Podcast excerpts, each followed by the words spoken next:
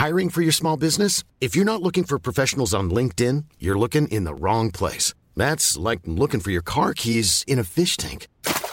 LinkedIn helps you hire professionals you can't find anywhere else, even those who aren't actively searching for a new job but might be open to the perfect role. In a given month, over 70% of LinkedIn users don't even visit other leading job sites. So start looking in the right place. With LinkedIn, you can hire professionals like a professional. Post your free job on linkedin.com slash people today. Radio, con la H que sí suena y ahora también se escucha. En Soriana encuentras la mayor calidad. Lleva pollo entero fresco a 38.90 el kilo. Sí, a solo 38.90 el kilo. O la carne molida de res especial 80-20 a 86.90 el kilo. Sí, a solo 86.90 el kilo. Soriana, la de todos los mexicanos. Agosto 24. Aplica restricciones. Inicia Heraldo Noticias de la tarde con Jesús Martín Mendoza en Heraldo Radio.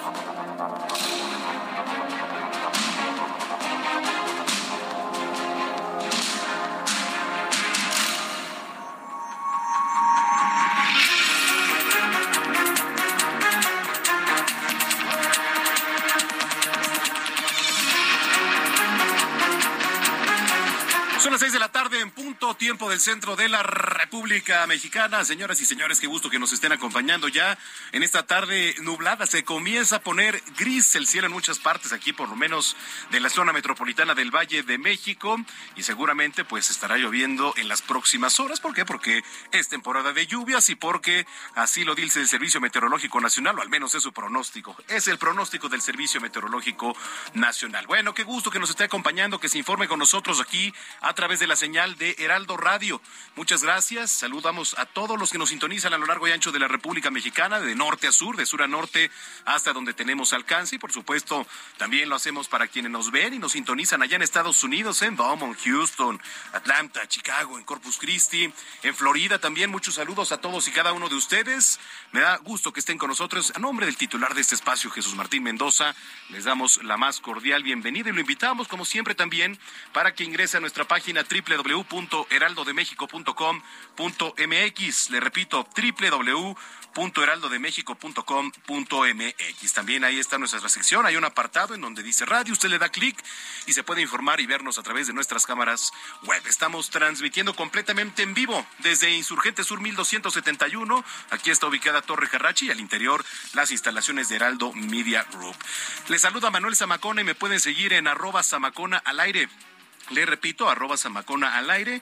Ahí usted eh, también nos va a poder escribir, comentar, hacer sugerencias, crítica, y denuncias. Muy importante también que usted sepa que somos una vía de comunicación para que nos esté escribiendo y aquí a través de este medio de comunicación seamos el contacto para las autoridades. Bueno, eh, antes que nada quiero agradecer muchísimo también al Instituto de Transparencia de la Ciudad de México, que es el InfoCDMX el InfoCDMX que tuvo a bien pues invitarnos ahí a, a una mesa a un panel de debate en torno pues a varias situaciones, pero en particular hoy y en la que tuve la oportunidad de participar fue en la de ciberdelitos, eh, cómo están impactando ahora en estos tiempos de tecnología, ¿no? En qué debemos de tener cuidado. También en la mañana yo escuchaba este a un experto en tecnología, ¿no? Del cómo es sumamente fácil que usted pueda ser violentado de sus derechos y de sus datos personales. Así que de verdad tenga mucho cuidado a qué enlace usted le da clic, ¿no? Con quién habla. ¿Vale? Porque resulta muy fácil que a veces nosotros nos enfrascamos porque quizá nos resulta atractivo, ¿no? A alguien ahí en algún chat, desde WhatsApp, Messenger, también mensajes directos ahí a través de Instagram, en donde muchas veces mandan un link. ¿Y qué pasa? Que nosotros le damos clic, ¿no? Y nos vemos en una situación vulnerable porque estamos expuestos a que sean robados nuestros datos personales y que, por supuesto, sean también mal utilizados. Así que quiero agradecerle mucho también ahí al comisionado Julio César Bonilla, que pues organizó este foro ahí en el Museo Memoria y Tolerancia. Ahí estuvimos participando, nos dieron un reconocimiento y también estuvieron eh, a lo largo del día de ayer y hoy muchos colegas, periodistas y otros juristas también haciendo eh, ponencias con puntos de vista bastante, bastante interesantes. Así que nuevamente muchas, muchas gracias ahí. Además, eh, muy bonito, ¿eh? Un marco padrísimo ahí, el Museo Memoria y Tolerancia, prácticamente frente a la Alameda, aquí en la Ciudad de México. Bueno, pues sin más, cuando son las seis de la tarde ya con cuatro minutos, vamos con lo más importante que se ha generado hasta el momento. Le platico que el titular de la Secretaría de Relaciones Exteriores, Marcelo Ebrard, comunicó que la extradición de Tomás Cerón está en curso y que de continuar con los trámites del proceso para extraditarlo ahora depende del gobierno de Israel, por lo que no se puede asegurar una fecha para su llegada a México. El canciller Marcelo Ebrard informó que el secretario de Estado de Estados Unidos, Anthony Blinken, va a visitar México el próximo mes de septiembre para participar en un diálogo económico de alto nivel y dar a conocer las resoluciones a las que se llegó en varios sectores estratégicos. Quiero platicarle que durante la última semana los casos de viruela del mono en México se elevaron un 53%, pasando de 252 positivos a 386 contagios confirmados. Esto lo informa el Instituto de Diagnóstico y Referencia Epidemiológica. La entidad con más casos es la Ciudad de México, quien presenta a 209 pacientes. A través de las redes sociales se compartieron fotografías donde personas en Coahuila, bueno, capturan atan, amarran ahí de, los pies. Las, la que las imágenes son indignantes. Este tipo de seres humanos que no tienen absolutamente nada en el cerebro. Asesinaron a una cría de oso negro que estaba buscando agua. Los hechos ocurrieron ante la presencia de la policía municipal, que no impidieron la tortura primero del oso negro especie además en peligro de extinción. Ya el gobernador Miguel Riquelme aseguró que se va a actuar en contra de los responsables y de hecho un poco más adelante vamos a tener eh, pues una entrevista también con personas ambientalistas para que abundemos más sobre el tema porque no puede ser qué está pasando con nosotros como sociedad al ver estas imágenes sin absolutamente nada, nada de conciencia en el ser humano.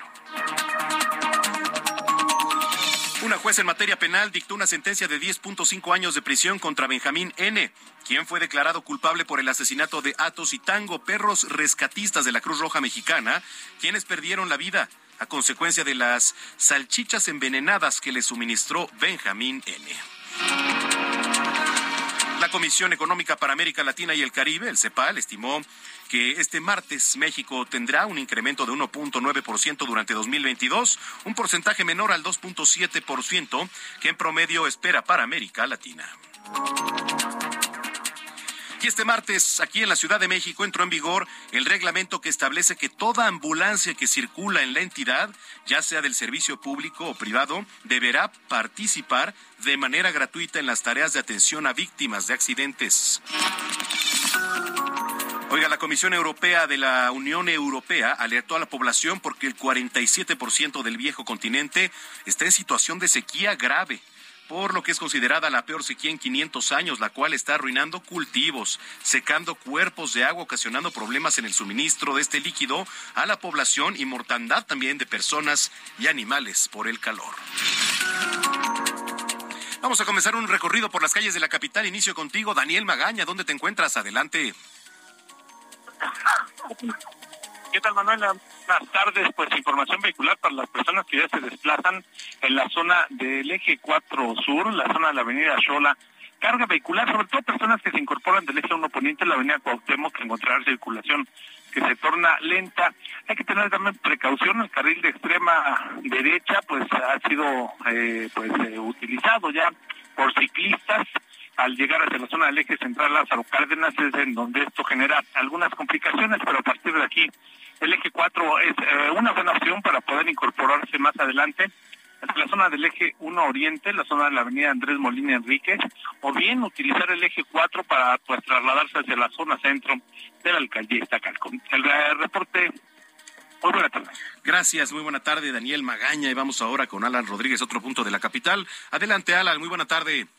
Hola, ¿qué tal Manuel? Amigos, muy buenas tardes. Tenemos el reporte de vialidad para todos nuestros amigos que se desplazan sobre la avenida de los insurgentes. Y es que a partir de la zona de viaducto hasta la zona de la avenida Paseo de la Reforma, en ambos sentidos de la habilidad, tenemos buen avance en estos momentos. Por otra parte, Avenida Monterrey presenta carga para nuestros amigos que se desplazan desde la zona de viaducto hasta el cruce con Avenida de los Insurgentes.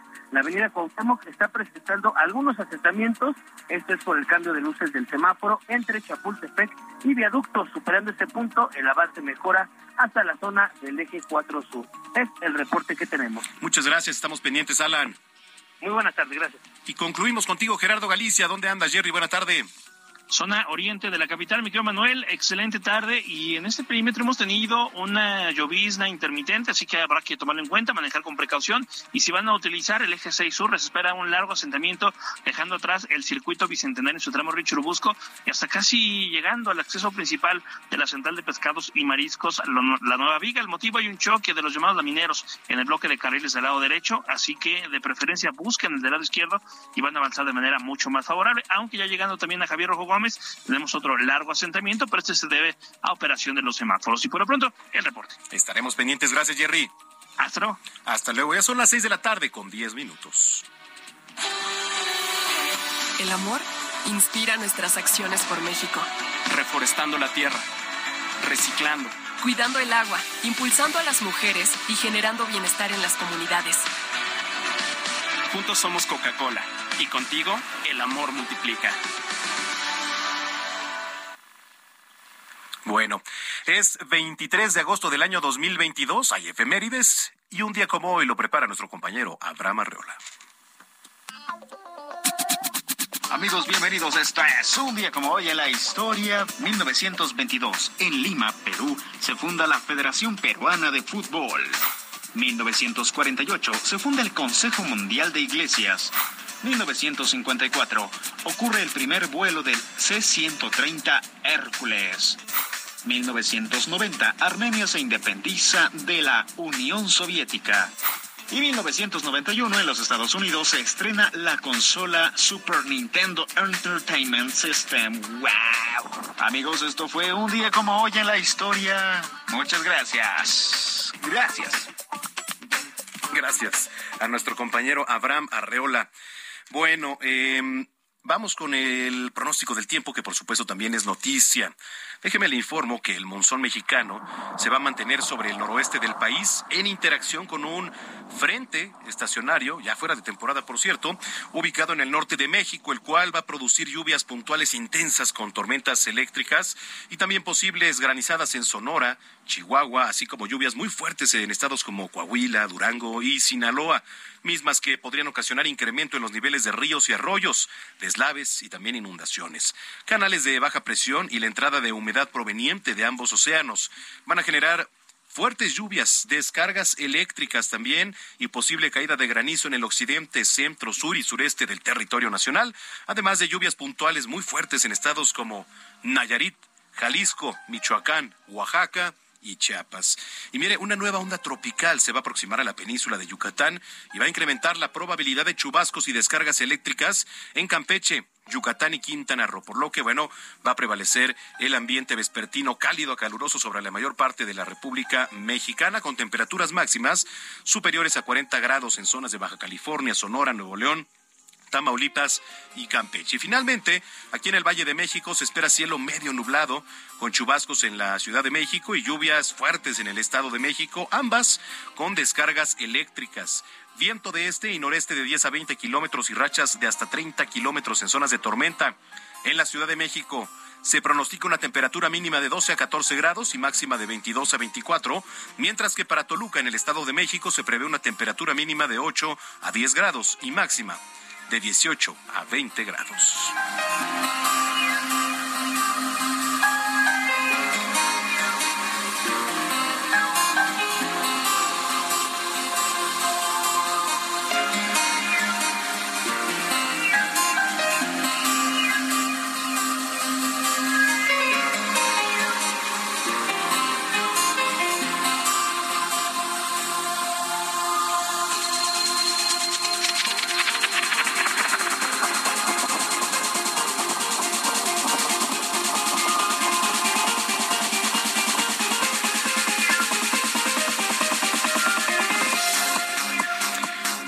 Ya son las 6 de la tarde con 14 minutos en el tiempo del centro. Le platicaba hace unos minutos que Benjamín N fue declarado culpable por el asesinato de Atos y Tango, perros rescatistas, y en el primer juicio por maltrato animal celebrado en Querétaro, donde fue sentenciado a 10.5 años de prisión por envenenar pues de manera dolosa a los perros de la Cruz Roja Mexicana. Además, eh, va a tener que pagar 2.4 millones de pesos como reparación del daño. Ya estamos haciendo enlace con nuestro compañero Rodrigo Mérida, corresponsal allá en Querétaro, quien saludo con mucho gusto para que nos amplíe la información. Adelante, Rodrigo, ¿cómo estás? Muy buena tarde. Muy buena tarde, Manuel. Buena tarde al auditorio. Para platicarles el primer eh, proceso oral, eh, viene siendo el primer juicio en delitos contra los animales acá en Querétaro. Este sujeto fue sentenciado a 10 años, 6 meses de prisión por el delito contra los animales y agravado. Este sujeto mató a dos perros rescatistas, Atos y Tango, y a las 13.50 de la tarde concluyó la audiencia en la sala 3 de los juzgados de oralidad penal del Tribunal Superior de Justicia acá en Querétaro, San José el Alto, por este caso de Atos y Tango y Balam. Balam es uno de los perros que quedó al final lesionado, continúa recibiendo atención médica estos perros rescatistas fueron envenenados a través de embutidos, salchicha en específico, con un químico tóxico en el momento en que ellos salían a pasear y a recibir entrenamiento. Este sujeto que se hizo llamar Benjamín o Vicente Benjamín eh, colocó el alimento en las jardineras. En el momento que salen los perros a su paseo y a su entrenamiento, consumen este esta salchicha pues lamentablemente muere Atos y Tango. El juez de la sala 3, la juez de la sala 3, lo citó nuevamente para el próximo martes 30 de agosto del presente a las 14.30 para entregarle por escrito su sentencia y la forma en que deberá cumplirse. La indemnización por Atos es de dos millones ciento cuarenta y cinco mil cuatrocientos setenta y nueve pesos.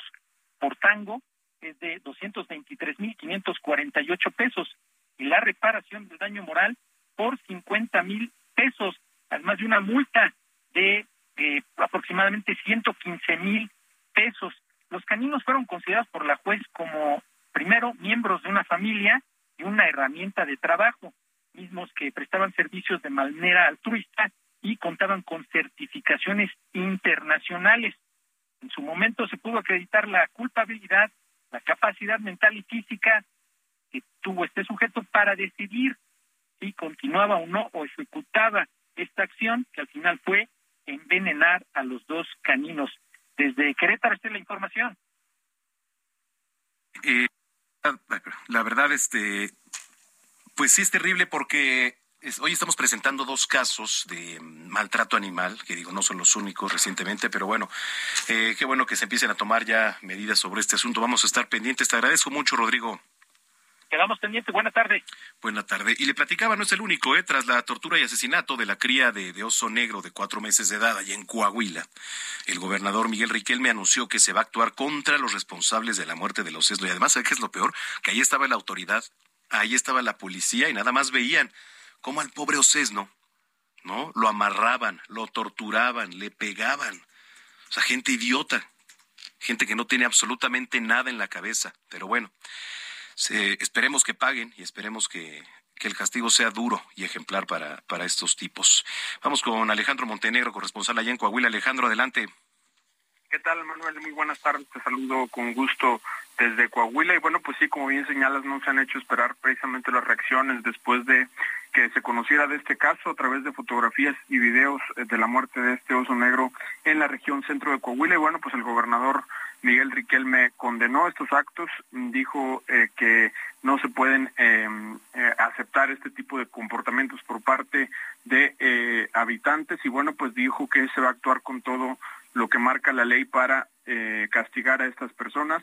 Señaló que la Procuraduría Estatal del Ambiente se va a unir a la Profepa para colaborar con las investigaciones. Asimismo, la Fiscalía General del Estado también ya abrió una carpeta de investigación por este caso y es que, bueno, pues no solamente son las personas que aparecen sometiendo a este animal, sino que también, como tú lo señalaste, los policías que estaban presentes y no hicieron nada para detener a estas personas. Incluso uno de los policías aparece videograbando o tomando fotografías del momento, lo que ha también causado polémica acá en Coahuila. Y bueno, pues eh, asociaciones y ciudadanos piden que se actúe conforme a la ley. Quiero comentarte que el Código Penal de Coahuila contempla en su artículo 261 una pena de hasta cuatro años y medio de prisión por causarle muertes o mutilaciones a un animal. Así que bueno, pues esperemos eh, cómo se desarrollan las investigaciones, bueno, pues para ver en qué termina este caso que ha causado eh, Manuel indignación a nivel nacional. Sin duda. Eh, bueno, pues vamos a estar pendientes también de eh, este caso. Alejandro, muchas gracias. Muy buenas tardes, Manuel. Muy buenas tardes. Y ahora vámonos hasta Guerrero con nuestro compañero Carlos Navarrete. Son varias las líneas de investigación por el homicidio de Freddy Román, incluida su labor como periodista. Adelante, Carlos, con la información. Buenas tardes. Efectivamente, comentarte que el vicefiscal de Prevención y Seguimiento de la Fiscalía General de Guerrero, Ramón Celaya Gamboa, dio a conocer que existen varias líneas de investigación en torno al asesinato del periodista Freddy Román Román, que entre estas su labor como comunicador en conferencia de prensa en las instalaciones de la Fiscalía General del Estado en Chilpancingo, Celaya Gamboa manifestó que es un compromiso de la institución que el asesinato no quede en la impunidad. Refirió que la Fiscalía sigue realizando las diligencias preliminares correspondientes por el asesinato del periodista, quien fue ejecutado a balazos la tarde de ayer cuando salía de su domicilio en Chilpancingo por dos hombres armados que viajaban en una motocicleta. De igual forma dio a conocer que el caso fue atraído por la Fiscalía Especializada en Protección de Periodistas y Personas Defensoras de Derechos Humanos. El vicefiscal indicó que ya se recogieron los testimonios de algunas personas que presenciaron el homicidio y de familiares de las víctimas, además de que la Fiscalía obtuvo algunos videos que podrían servir como elementos de prueba en esta investigación. Comentarte que previo a la conferencia de prensa, cerca de 30 periodistas de Chilpancingo marcharon en la capital guerrerense para condenar el asesinato de Román exigir a las autoridades dar con los responsables, así como garantizar las condiciones de seguridad necesarias para el libre ejercicio periodístico en Guerrero. Eh, de igual forma, estas movilizaciones se replicaron en Acapulco, Iguala y Atoyac de Álvarez, donde decenas de periodistas marcharon con este mismo objetivo, que es exigir justicia por el asesinato de Freddy Román. Hasta que mi reporte. Bueno, eh, te agradezco mucho el reporte, Carlos. Buenas tardes. Buenas tardes, Carlos Navarrete desde Guerrero. Eh, hoy 23 de agosto es el Día Internacional para el Recuerdo del Comercio de Esclavos y su abolición. muy interesante porque, bueno, la razón de haber elegido este día en particular se debe a la sublevación, digamos, de esclavos que tuvo lugar en Santo Domingo. o Haití, en el año de 1791, donde no solo lograron la independencia de esa parte de la isla, sino que además fueron el génesis para la abolición del comercio transatlántico de esclavos. En realidad, mire, eh, la trata de esclavos como comercio legal tuvo una duración de poco más de 400 años, durante los cuales se vendieron a más de 15 millones de hombres, de mujeres, de niñas, de niños, como si literal fueran ganado, ¿eh? para someterles a los trabajos más duros y a condiciones de vida infrahumana. Mire, esta realidad es lo que llevó a la ONU a decretar en 1998 el 23 de agosto, o sea, un día como hoy, como Día Internacional para el Recuerdo del Comercio de Esclavos y su abolición, no solo para recordar pues a las víctimas, sino para demostrar la importancia que tiene el respeto a todos los derechos humanos en el mundo. Y ahora, aprovechando, pues también eh, esperemos que se haga justicia para el derecho de esos animales. Mire, es que estoy, estamos indignados de las imágenes que circulan ahí en las redes sociales, ¿no? Eh, son un par de casos totalmente diferentes de, de maltrato animal. Unos eh, perros que fueron literalmente asesinados con veneno y otro de este pobre Océs, ¿no? Que mire, de verdad, este, lo seguimos viendo, porque no puede seguir pasando ¿no? Y el gobernador Miguel Riquelme, pues sí, sí el llamado para que sea necesario que se castigue a las personas y policías que participaron, pues de una u otra forma ahí en la muerte de este Ocesno en el ejido de Santa Cecilia, en el municipio de Castaños. Pero bueno, regresando a lo que le estaba platicando, eh, ¿qué poder hacer para conmemorar este día? Y lo más recomendable para celebrar el Día Internacional para el Recuerdo del Comercio de Esclavos y su abolición es asistir, por ejemplo, a charlas, a simposios sobre este tema y, nada más y nada menos que en un acto cultural, ¿eh? donde, por ejemplo, se exponga un poco de la cultura africana o documentales también que muestren la lucha de los esclavos por su libertad. Entonces, bueno, pues así la situación que también podrían transmitir estos valores a las futuras generaciones, ¿no? Educándoles sobre estos hechos históricos o también por ahí proyectándoles películas como Amistad, está por ahí otra que se llama El color púrpura o alguna más reciente, Diamante de sangre, también es, es otra otra película ahí donde se demuestra cómo las personas eh, seguían esclavizadas, ¿no? Otra acción, realizar o compartir un mensaje reflexivo a través de las redes sociales acompañando un hashtag, por, por ejemplo, el Día Internacional contra la Esclavitud. Son las seis de la tarde ya con 24 minutos, con eso nos vamos en una pausa. No le cambie, usted escucha Heraldo Radio, las noticias de la tarde, vamos a regresar con más información, por supuesto, y nos vamos con esta rolita para el corte. ¿Quién es? El blues del esclavo. Mire, ahí está. Pues muchas gracias. Vamos a la pausa.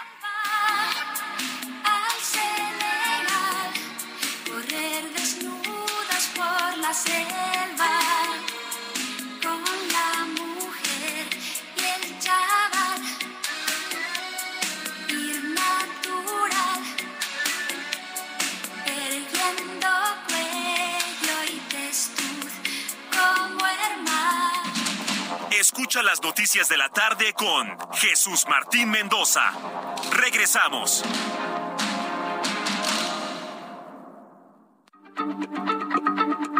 Heraldo Radio, la H se lee, se comparte, se ve y ahora también se escucha.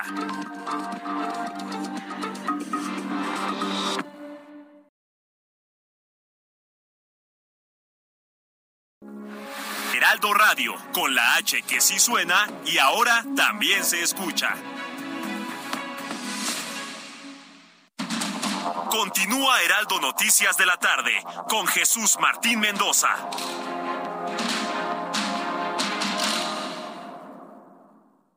Cada minuto de cada día, la Marina custodia y protege lo más valioso que tenemos, nuestra gente. Con el Plan Marina, trabajamos sin cesar en la prevención, auxilio y recuperación en caso de emergencias o desastres naturales y ambientales. Así, cuidamos tu bienestar y la riqueza de nuestros mares y costas para conservar el presente y el futuro de México. La Marina cerca de ti. Secretaría de Marina, Gobierno de México.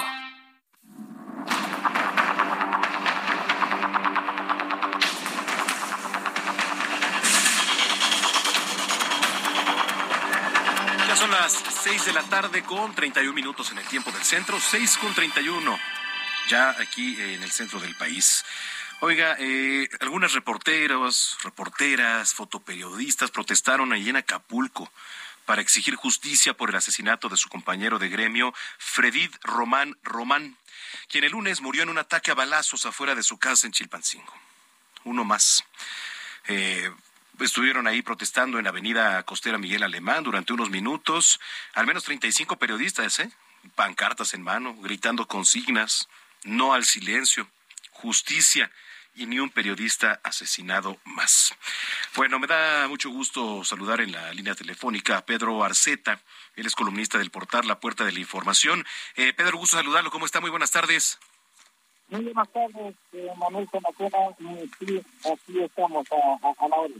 Gracias. Bueno, eh, un periodista más, eh, el tema de el compañero eh, Freddy Román, bueno, pues eh, está fresco, es un tema que ya se han pronunciado las autoridades. ¿Qué está pasando? ¿Cuál es la situación actualmente eh, en materia de comunicación, sobre todo allá en, en Guerrero, este Pedro?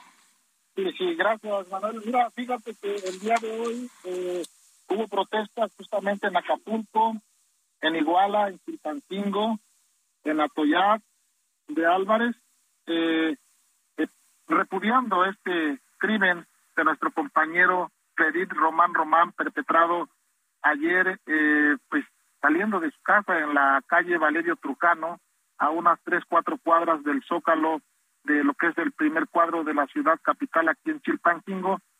Y pues inmediatamente los las diversas organizaciones de periodistas eh, levantamos la voz eh, exigimos justicia y eh, el día de hoy se realizó una marcha desde la Plaza de la Libertad de Expresión aquí en el centro de la ciudad capital Chilpancingo hasta la Fiscalía General del Estado de Guerrero en donde se realizó un mitin y se pidió el pronto esclarecimiento de este crimen de un compañero con más de 30 años en la actividad periodística, un compañero que inició desde en 1990, pasó por, eh, por ser director del periódico Expresión Popular, pasó por ser reportero de la Nota Roja, pasó por tener un periódico, fundar un periódico llamado La Realidad, después se volvió columnista de diversos medios de comunicación, fue funcionario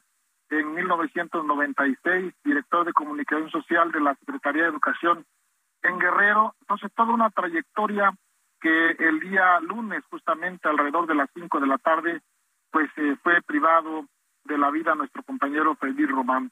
Manuel Zamacona, el día de hoy estuvimos ahí en la fiscalía después de realizar esta marcha y fuimos atendidos por el fiscal para la atención a periodistas Roberto Bermejo Zapata y por Francisco Rodríguez, director de Gobernación Estatal.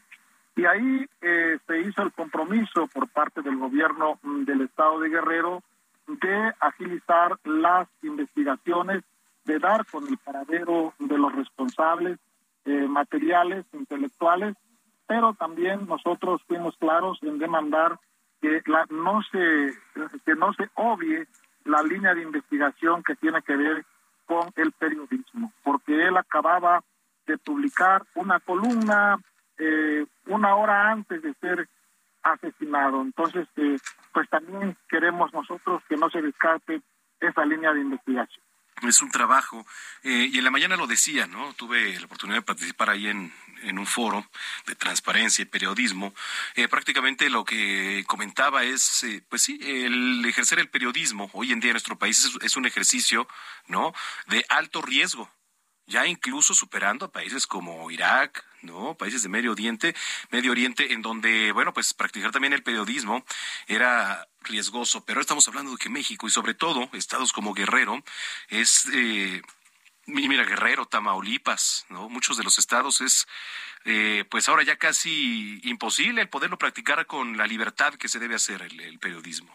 Sí, sí, lamentablemente, y lo que hemos nosotros comentado como, como periodistas aquí en Chilpancingo, en Guerrero, que pues la caja de resonancia es la capital del país y acá en provincia pues las banquetas son muy cortas, ¿no? Son muy angostas y a veces eh, pues eso también genera eh, miedo, temor entre los mismos compañeros porque efectivamente ya eh, necesitamos o estamos exigiendo la libertad para el ejercicio periodístico, la libertad para el ejercicio de la libertad de expresión, porque efectivamente en este clima de zozobra, de miedo en el que se encuentra el gremio, pues sí es preocupante, ¿no? La demanda fue concreta a nuestra gobernadora Evelyn Salgado Pineda, al presidente de la República, Andrés Manuel López Obrador,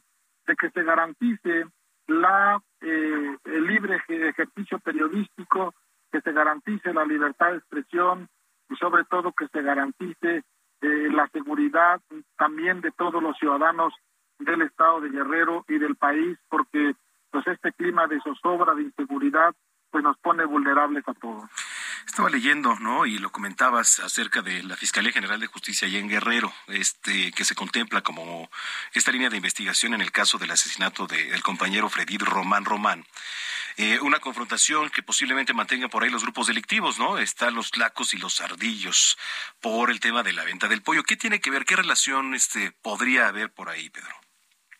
Bueno, la Fiscalía General del Estado informó hoy que, que tiene una línea de investigación porque en el caso de Freddy Román Román, pues él vivía, él, él es originario del municipio de Teloloapan, en la zona norte del estado de Guerrero. Pero desde hace ya hacía más de 40 años él estaba viviendo en la comunidad de Buenavista, eh, que es una comunidad que, que pertenece a Chilpancingo y es el corredor, el cinturón entre Tierra Colorada y Chilpancingo, en esa zona donde se opera eh, la policía comunitaria, que es lo que decía, la, lo que informó hoy la, la, la Fiscalía General del Estado, que esa es una línea de investigación, ¿no? Pero nosotros insistimos en que se tenía pues se tiene que investigar también, no dejar de lado el ejercicio periodístico de nuestro compañero, para que no haya el tema de sesgar el crimen como, como parte de los periodistas, porque de acuerdo al reporte que se tiene, pues se contabilizaría ya el, el decimoquinto periodista asesinado en el país. Sí, es, es, terrible. Incluso también con la propia policía municipal, ¿eh? No sé qué tan seguros se puedan sentir ahí, siendo que eh, en muchas de las ocasiones ellos mismos también han generado algunas riñas, ¿no? Agresiones se han registrado en contra de periodistas, Pedro.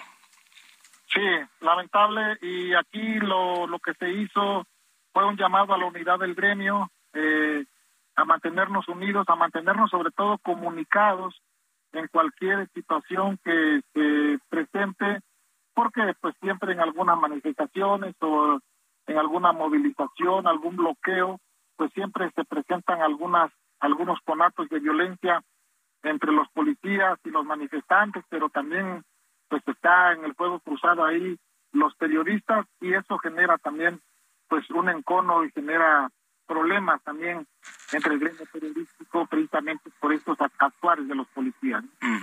Pues toda nuestra solidaridad, Pedro. Eh, ¿Cuál es el llamado aprovechando que tenemos estos micrófonos? Sí, muchas gracias, Manuel Zamacona, por este espacio. Eh, hacemos el llamado primero a la unidad del gremio periodístico, hacemos el llamado al presidente de México, Andrés Manuel López Obrador, a, a garantizar el libre ejercicio del periodismo y la libertad de expresión, a que se cese ya con el hostigamiento desde Palacio Nacional, porque en provincia, lo vuelvo a repetir, las banquetas son muy cortas y aquí, si no nos vemos, nos escuchamos, pero los pueblos pues también son muy chicos para en comparación con la capital del país. También hacemos llamado a la, al gobierno del Estado de Dinero para que se procure justicia y también que nos garantice el libre ejercicio del periodismo aquí en entidad. Y, el llamado a la unidad, a mantenernos fuertes, a enfrentar cualquier embate que pudiera presentarse contra el gremio de periodistas, Manuel.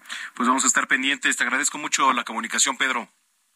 Un abrazo, muy buenas tardes. Igualmente para ti, Pedro Arceta García, columnista del portal La Puerta de la Información. Seis de la tarde ya con 40 minutos en el tiempo del centro. Oiga, Lorenzo Córdoba, consejero presidente del Instituto Nacional Electoral, aseguró que el órgano electoral no necesita transformación ni desaparecer, como lo declara el presidente Andrés Manuel López Obrador. Vamos con el reporte que lo tiene mi compañera Elia Castillo, a quien saludo con mucho gusto. Adelante, Elia, buena tarde. Muy buenas tardes, Manuel. Te saludo con gusto a ti el auditorio. Pues así es. El consejero presidente del Instituto Nacional Electoral, Lorenzo Córdoba, señaló que este órgano eh, electoral no necesita refundarse y mucho menos suprimirse o desaparecer, como propone la iniciativa de reforma constitucional enviada por el presidente Andrés Manuel López Obrador a la Cámara de Diputados. Eh, tras recalcar que una reforma electoral en este momento no es necesaria, indispensable y mucho menos urgente, aseguró que se, pueden realizar las elecciones de 2023 y 2024 sin cambiar las reglas actuales con resultados legales y legítimos. Esto último, Manuel, pues el eh, consejero presidente del INE lo ha reiterado en diversas ocasiones, sin embargo, pues nunca lo había dicho tan claro como lo hizo hoy durante el foro de Parlamento abierto de la reforma electoral que se realiza aquí en la Cámara de Diputados. Este foro organizado por Morena y aliados, que digamos que es el foro eh, oficial de la Cámara de Diputados, en donde no había sido invitado hasta después de que, eh, pues, ah, primero recibió la invitación por parte de la coalición Va por México para participar en su foro alterno. Escuchemos parte de lo que comentó en su primera intervención el consejero presidente. A partir de un diagnóstico serio y objetivo basado en datos ciertos, se puede afirmar que el sistema funciona y funciona bien. Sin duda es mejorable. Desde esta óptica, más allá de un cambio de reglas o de nombre, el INE no necesita, me parece, refundarse o transformarse a fondo, ni mucho menos suprimirse o peor aún desaparecer. Tanto el INE como nuestro sistema electoral en su conjunto pueden, como decía, mejorarse, pero para evitar un retroceso sería muy importante preservar los siguientes puntos. Su autonomía constitucional, su carácter ciudadano, su servicio profesional electoral, su estructura nacional y distrital que le permite un despliegue territorial importantísimo y su papel de custodia y administración del padrón electoral. Manuel, te comento que el consejero presidente también habló sobre eh, pues la presunta intervención del crimen organizado en las en los procesos electorales. Esto a pregunta del diputado y coordinador de la fracción parlamentaria del PRI, Rubén Moreira. Al respecto, pues dijo que el país requiere un diagnóstico profundo para blindar los procesos electorales de la injerencia indebida de grupos delictivos, alertó justamente el consejero presidente del INE y tras señalar que es una tarea pendiente del Estado mexicano, lamentó que el tema de la criminalidad en el país se haya politizado. Escuchamos cómo lo dijo creo que tenemos un problema muy grave como sociedad. El tema de la criminalidad organizada lamentablemente ha tendido a politizarse y es muy grave, sobre todo en el ámbito electoral. Ese es un problema que aqueja a toda la sociedad. ¿Hay injerencia del crimen organizado en los procesos electorales? Pues miren, lamentablemente como Estado hemos fallado. Como Estado, ¿eh? Porque no hemos logrado construir un diagnóstico, sobre todo a partir de lo que se ha planteado en, años, en los años recientes. Desde el INE hemos estado insistiendo con las instancias de seguridad federales que tenemos que construir ese diagnóstico, porque nadie puede lucrar de la inseguridad en los procesos electorales. De nueva cuenta, hay una tarea pendiente como Estado, pero el INE no es un órgano de, de seguridad. El INE no hace mapas de riesgo. Nuestra gente busca a los ciudadanos para instalar casillas, y necesitamos, por supuesto, para que existan las condiciones de paz pública, para que las elecciones se recreen de la colaboración de todos los órganos del Estado mexicano. Y desde aquí mi reconocimiento al gobierno anterior y al gobierno actual por esos canales de comunicación que se han generado, pero el diagnóstico nos falta y sobre todo las acciones que como Estado en materia de seguridad podamos hacer para blindar los procesos electorales de injerencias eventualmente indebidas. Pero el diagnóstico hoy lamentablemente, lo digo, no lo tenemos como Estado mexicano. Manuel, te comento que el consejero presidente del INE también pues habló sobre el presupuesto que presentará o solicitará a la Cámara de Diputados. Este presupuesto que, fue aprobado el día de ayer en el Consejo General del Instituto Nacional Electoral. Y bueno, se dijo que confiado en que la Cámara de Diputados garantice pues el presupuesto que requiere este órgano electoral para realizar sus eh, los trabajos que, que tiene su responsabilidad constitucional, sin embargo, pues no descartó que en caso de que haya un recorte como ya adelantó eh, Morena, bueno, pues se tenga que recurrir nuevamente a la Suprema Corte de Justicia de la Nación para impugnar este presupuesto. Ese es el reporte que te tengo. Bueno, pues ahí está. Muchísimas gracias, Elia. Muy buena tarde. Buena tarde, Elia Castillo. Y sobre este tema, me da mucho gusto saludar a Santiago Torreblanca, diputado del Partido Acción Nacional, a quien saludo con mucho gusto. Diputado, ¿cómo está? Muy buenas tardes. Muy buenas tardes, ¿cómo estás? Saludos a tu auditorio. Aquí en el vigésimo primer foro de Parlamento abierto, seguimos. ¿Cómo va el tema? Ya escuchábamos a Lorenzo Córdoba. ¿Cuáles han sido hasta el momento las conclusiones en este día de Parlamento abierto, diputado? Si nos sujetáramos a la mayoría de, de las y los ponentes nacionales e internacionales que han venido, es que la iniciativa eh, presentada por el Ejecutivo implicaría un retroceso democrático. Eh, acabaría con la autonomía e independencia de los consejeros electorales y de los magistrados del tribunal, no reduciría necesariamente los gastos e impactaría el trabajo de campo del instituto al desaparecer los órganos desconcentrados estatales y distritales. Ok, a ver, eh, incluso eh, este foro que se llama sustitución del INE por el Instituto Nacional de Elecciones y Consultas. ¿Cuáles serían las principales, digamos, eh, pues cambios o modificaciones que tendrían que hacerse y si realmente son necesarias de acuerdo a los ponentes, a los expertos, diputado? No, no, no solo no resultan necesarias, resultan contraproducentes. Actualmente la función electoral se encuentra dividida. Hay funciones que le competen a la autoridad nacional, al INE, otra que les corresponde a los organismos públicos locales autónomos, los institutos locales. Y aparte el INE cuenta con órganos de dirección, de vigilancia eh, y, de auditoría en sus tres niveles de gobierno, a nivel distrital, a nivel estatal y a nivel nacional. Esta iniciativa propone que solo haya un único órgano nacional permanente y que únicamente durante los tiempos de elecciones existan órganos temporales para llevar a cabo esa función. Que actualmente con el mejor sistema profesional de carrera que existe, junto con el del Servicio Exterior Mexicano, que es el del INE. Cuesta trabajo el desarrollo de la elección con profesionales capacitados que trabajan de tiempo completo. Es un gran reto. Imagínense qué pasaría con funcionarios temporales que trabajaran tres, cuatro meses cada tres años en organización, detección del voto y capacitación de funcionarios.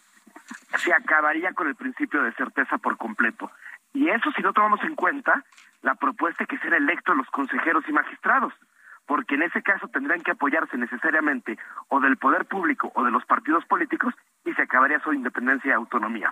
ellos arguyen, ellos arguyen que, se, que, que es por un tema de gasto, pero si al fin y al cabo un único órgano central va a ejercer todas las funciones, pues va a ejercer todo el gasto, solo vas a trasladar del lugar sin lograr economías, pero sí afectando eficiencia y eficacia. Sí, ¿no resultaría más costoso, diputado, este tema de los órganos provisionales en, en días de elecciones, bueno, o días cercanos a las elecciones? Desde luego. ¿No? Si recordemos, si los funcionarios de mesa de casilla llegan a tener problemas de capacitación, imagínense órganos altamente especializados. Habría errores, no porque haya eh, ciudadanos de mala fe, sino porque no tendrán el tiempo y la experiencia y la, la capacitación adecuada para llevar a cabo un, una carrera, porque es una carrera, la carrera electoral que lleva muchísimo tiempo. Totalmente. Eh, ¿Sigue en este momento el, el Parlamento? Sigue en este momento el Parlamento, me salí para tomar esta entrevista. Correcto. Bueno, pues este vamos a estar muy pendientes porque sí es necesario, ¿no? O sea, que se escuchen las diferentes voces. De hecho, pues se había se había propuesto, ¿no? incluso tener eh, de manera paralela eh, reuniones o esto, este tipo de foros, de este tipo de parlamentos, eh, unos los que hace el partido de Morena y otros también que ustedes propusieron. ¿Se está llevando a cabo de esta manera, diputado? Se están llevando a cabo son los dos foros de manera concomitante, tanto el Parlamento abierto de la Cámara de Diputados como órgano, como el Parlamento abierto de la coalición Va por México. Ambos van caminando por cuerda separada, pero coinciden en lo esencial, que esta iniciativa no sirve. ¿Qué punto se ha habido coincidencia? ¿Voto electrónico? Hay todavía discusiones de cómo, en urna electrónica, ojo, que el, el auditorio no se confunde y piense que es por Internet. Una urna electrónica que de manera automática y dando certeza al electorado lleve a cabo el cómputo. Con posibilidad de recuento. Segundo punto donde sí hay cierta coincidencia. Debemos de analizar la forma de elegir a, nuestros a nuestras diputadas y diputados. No hay un consenso total sobre si todos deben ser de representación proporcional o no, pero sí corregir la sobrerepresentación que existe hoy en día. De entrada, un 8% distorsiona la voluntad ciudadana y debería bajar a 4% a lo sumo. Correcto. En, sus, en los foros que organiza Va por México, ¿está invitado el Movimiento de Regeneración Nacional, diputado? Ha asistido la, diputada María Clemente a un par de ellos y ha, sido realmente la única que está interesada, pero se mandó invitación a todas y todos los diputados de Morena, PT y Verde. Bueno, pues eh, lo dejo que siga ahí en el Parlamento. Muchísimas gracias y vamos a estar pendientes de lo que surja ahí. Un fuerte abrazo. Otro tema muy importante que ha, ha habido coincidencia, ¿eh? Existe una gran omisión legislativa. La autoridad electoral, en lo particular la sala regional especializada, no puede sancionar a funcionarios públicos por realizar promoción personalizada ni por usar recursos públicos. Únicamente pueden dar vista al superior jerárquico o en su caso, si se trata de un funcionario sin superior jerárquico como un gobernador o el presidente de la República, dar vista al Congreso. Debe corregirse eso y darle facultades al tribunal para imponer sanciones. Y sanciones ejemplares, porque si no, el cálculo político gana y calculan, si no me va a pasar nada, voy a violar la ley. Y en eso estamos hasta el momento. Correcto. Bueno, pues estamos pendientes. Gracias, diputado. Un fuerte abrazo, hasta luego. Hasta luego, es el diputado Santiago Torreblanca. Eh, sigue en este momento los foros de Parlamento abierto con relación a la reforma electoral. Oiga, en la mañana estaba circulando un rumor, la noticia de que la doctora Claudia Sheinbaum, la jefa de gobierno, eh, iba a realizar algunos cambios en su, gabinete. Yo se lo puedo confirmar ya a esta hora de la tarde. El gobierno de la Ciudad de México informó que Sebastián Ramírez Mendoza presentó la renuncia al cargo como coordinador general de comunicación ciudadana. Y en su lugar, la jefa de gobierno Claudia Sheinbaum puso a Paulina Silva Rodríguez como nueva titular del área. Esta Paulina Silva, quien pues, tengo la oportunidad de, conocerla ya desde, desde hace años, es licenciada en Comunicación y Periodismo por la Universidad Nacional Autónoma de México, cuenta con una maestría en Imagen Pública del Colegio de Imagen Pública, experiencia en medios de comunicación en el ámbito privado, eh, parte de su currículum, ella fue reportera, eh, conductora de, noticias también, ahí estuvo en, Capital 21, en MBS Radio, reportera en, en Excelsior también, en Grupo Imagen, y dos años consecutivos fue consejera ciudadana en el Consejo Consultivo del canal del Congreso de la Unión. Eh, Rodríguez, Silva Rodríguez se venía desempeñando desde hace ya más de tres años como directora ejecutiva de prensa de la Coordinación General de Comunicación Ciudadana del Gobierno de la Ciudad de México. Anteriormente también ocupó el cargo de directora de prensa de la misma coordinación. Entonces, bueno, pues ahí está. Son los cambios que ya se confirman al interior del gabinete de la doctora Claudia Sheinbaum en materia de comunicación y relación con los, con los medios, con la prensa, que es parte importante aquí, como siempre, de lo que le estamos informando. Bueno, oiga, eh, vamos a ir con esta rolita. Ahorita le voy a decir cómo se llama. Se llama Hasta luego, Cocodrilo, de Billy Holly y sus cometas. Y es que déjeme le platico. ¿Por qué? Porque hoy es este Día Nacional del Cocodrilo. Hoy es Día Nacional del Cocodrilo, 23 de agosto, México celebra el Día Nacional del Cocodrilo, pues con el fin de hacer conciencia a la población sobre la importancia de conservar a los reptiles más grandes de la Tierra. México es el hogar de tres especies, cocodrilo de río o real, cocodrilo de pantano y caimán. Así que bueno, pues ahí está. 23 de agosto México celebra el Día Nacional del Cocodrilo y es por eso que estamos escuchando esta rola que se llama Hasta luego Cocodrilo de Billy Howley y sus cometas. Y si no, pregúntele también ahí en Tamaulipas cómo estaban festejando eh, los cocodrilos ahí en la carretera. Oiga, bueno, vamos a ir a una pausa. Se fue la primera hora de información. Lo invito a que se quede con nosotros aquí a través de la señal de Heraldo Radio. Ya volvemos con más información.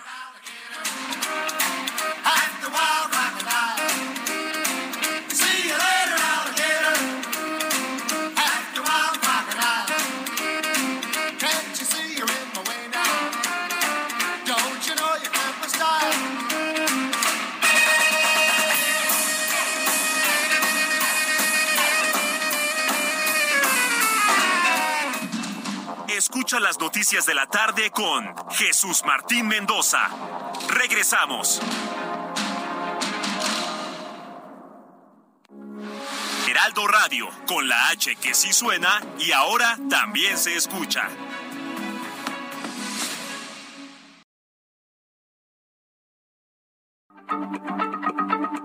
Heraldo Radio, la H se lee, se comparte, se ve y ahora también se escucha.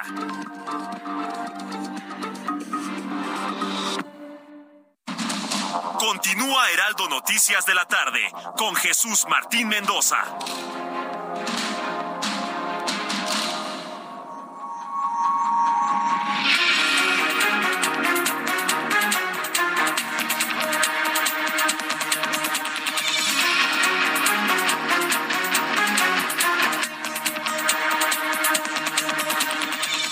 Son las 7 de la noche en punto en el tiempo del centro de la República Mexicana. Muchas gracias por continuar con nosotros si es que ya estaba en sintonía y si lo acaba de hacer.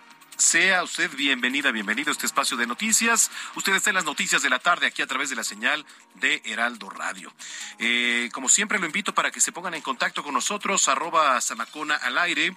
Le repito, arroba Samacón al aire, a nombre del titular de este espacio, que es Jesús Martín Mendoza. Le damos la más cordial bienvenida y los saludamos muchísimo. Eh, dice por acá. R2D2 Samacona, pido de tu apoyo para denunciar este número. Mencionan que son de Telcel. Bueno, pues ahorita vamos a, a ver, a ver cómo le podemos hacer, pero bueno, mire, usted recibe este tipo de mensajes, por supuesto, evidentemente con un tono de groserías. Eh, lo único que tiene que hacer es borrar el número, no bloquearlo de inmediato. Y bueno, pues a todos los que nos están escribiendo también les agradezco muchísimo. Eh, estaba viendo también y quería comunicárselo para los que nos escuchan, sobre todo también en Guanajuato. La Fiscalía de Guanajuato ha detectado grupitos de chavos.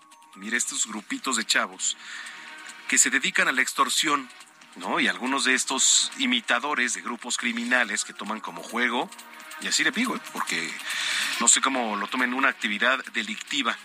Sofía Huet es secretaria ejecutiva del Sistema Estatal de Seguridad Pública, señala que, bueno, estos grupos aprovechan cuando hay eventos y sobre todo de alto impacto en la región y van y amenazan a comerciantes y tener con esto pues un ingreso evidentemente de efectivo, ¿no? Eh, Insistió sin dar cifras que, bueno, Celaya es uno de los municipios que más aumentó su número de denuncias en el tema de extorsión y lo aplaudió diciendo que es porque ahora hay más confianza en la autoridad que, bueno, hace algunos años. indicó que con estas denuncias buscan detener a los inculpados, pertenezcan o no a un grupo del crimen organizado. Y se le preguntó entonces si la estrategia en contra de la extorsión allá en Celaya está funcionando y bueno, dijo que la siguiente semana van a retomar visitas personales a todos los negocios para platicarles sobre el delito de extorsión y con esto evitar que, la gente abuse, ¿no? Porque es un modus operandi también que no es reciente, ya tiene bastantes años en donde muchos de los grupos, sean chavitos o no chavitos, aprovechan y quieren este pues utilizar el nombre de grupos criminales para extorsionar a los comerciantes y así sacar dinero en efectivo. Bueno, cuando son las 7 de la noche con 3 minutos, le saluda Manuel Zamacona, arroba Zamacona al aire, y vamos con lo más importante generado al momento. Le platico que en entrevista con el Heraldo Radio, Pedro Arceta, columnista de La Puerta de la Información, declaró que la Fiscalía no debe dejar de lado la línea de investigación del asesinato por la profesión periodística de Freddy Román. Por otra parte, dijo que los periodistas en Guerrero exigen la libertad de expresión y la seguridad de todos los ciudadanos del país porque existe en México un ambiente de inseguridad que pone en riesgo y vulnerabilidad a quien sea. Pero también nosotros estamos claros en demandar que la, no se que no se obvie la línea de investigación que tiene que ver con el periodismo, porque él acababa de publicar una columna eh, una hora antes de ser asesinado. Entonces, eh, pues también queremos nosotros que no se descarte esa línea de investigación. Eh, o estamos exigiendo la libertad para el ejercicio periodístico para el ejercicio de la libertad de expresión, porque efectivamente en este clima de zozobra, de miedo en el que se encuentra el gremio, pues sí es preocupante, ¿no? Y sobre todo que se garantice seguridad también de todos los ciudadanos, pues este clima de zozobra, de inseguridad, pues nos pone vulnerables a todos. Y también Santiago Torreblanca, diputado del Partido Acción Nacional, informó en entrevista que la reforma electoral es una iniciativa que no sirve porque es un retroceso en materia electoral, terminando con la independencia de los consejeros electorales y no reduciría los gastos como lo plantea la actual administración. Además, terminaría con la certeza y efectividad de las elecciones porque, bueno, existirían errores por falta de capacitación que no estarían a la altura para realizar un proceso electoral. Es que la iniciativa eh, presentada por el Ejecutivo implicaría un retroceso democrático. Eh, acabaría con la autonomía e independencia de los consejeros electorales y de los magistrados del tribunal, no reduciría necesariamente los gastos. Esta iniciativa propone que solo haya un único órgano nacional permanente y que únicamente durante los tiempos de elecciones existan órganos temporales para llevar a cabo esa función. Que actualmente con el mejor sistema profesional de carrera que existe, junto con el del Servicio Exterior Mexicano, que es el del INE, cuesta trabajo el desarrollo de la elección con profesionales capacitados que trabajan de tiempo completo. Es un gran reto. Imagínense qué pasaría con funcionarios temporales Oiga, y los resultados de la segunda autopsia que solicitaron los familiares de la joven Abigail Ayurrutia reveló que la causa de la muerte de la joven fue asfixia por ahorcamiento. Los familiares indicaron que la joven que perdió la vida en una cárcel fue víctima de un feminicidio y no de un suicidio, como lo declararon las autoridades. Francisco Orduña, vocero de Altos Hornos de México, señaló que la tragedia que ocurrió en la mina del Pinabete, allá en Sabinas, donde están 10 mineros atrapados, es de responsabilidad de Manuel Bartlett, director de la CFE. El vocero acusó que hubo errores políticos más que técnicos, pues había muchas advertencias sobre el desorden que se tenía en la, en la minería si se otorgaban contratos por la CFE sin antes revisar las condiciones de las minas. En las últimas 24 horas se reportaron 8.549 nuevos contagios de COVID-19. Esto lo informó la Secretaría de Salud. Además, las defunciones reportadas a consecuencia de esta enfermedad fueron 71 en la última jornada. Los casos activos estimados continúan disminuyendo. Esto lo indicó la Secretaría de Salud, quien contabilizó 41.327. La Fiscalía General de Justicia de Nuevo León investiga el hallazgo de restos óseos humanos en una zona de matorrales que se localiza a orillas de la carretera a Nuevo Laredo, frente al motel Nueva Castilla, en donde fue encontrado el cuerpo de Devani Susana Escobar el pasado 21 de abril. La jefa de gobierno, Claudia Sheinbaum, nombró a la licenciada en comunicación Paulina Silva Rodríguez como la nueva coordinadora de comunicación ciudadana y vocera del gobierno capitalino en sustitución de Sebastián Ramírez, quien contendrá por la, va a contender por la candidatura de Morena a la capital. La presidenta taiwanesa Tsai Ing-wen afirmó este martes que el pueblo de Taiwán sigue determinando a defender la isla tras grandes maniobras militares llevadas a cabo por China en torno a ella. Tsai hizo estas declaraciones al reunirse con una delegación de académicos de Estados Unidos en el 64 aniversario de un ataque de la artillería china conocido como en bombardeo de 823. Este martes el ejército de aire de la India despidió a tres oficiales por el disparo accidental en marzo pasado de un misil de crucero hacia Pakistán, rival de India, y dotado al igual que India de la arma nuclear. El misil supersónico Varamos, que no iba armado, fue disparado accidentalmente y aterrizó a unos 125 kilómetros en el interior del territorio pakistaní sin provocar daños humanos ni materiales. Oiga, y también en información de último momento, la emblemática playa Balandra de La Paz, allá en Baja California Sur, registró un daño ecológico por derrame de combustible luego de que el fin de semana una embarcación se incendiara en la zona. Autoridades federales han desplegado un operativo de limpieza y evaluación de los daños en la playa, que desde hace décadas es la más visitada en esta capital. Vamos a comenzar un recorrido por las calles de la capital. Daniel Magaña, iniciamos contigo. Adelante.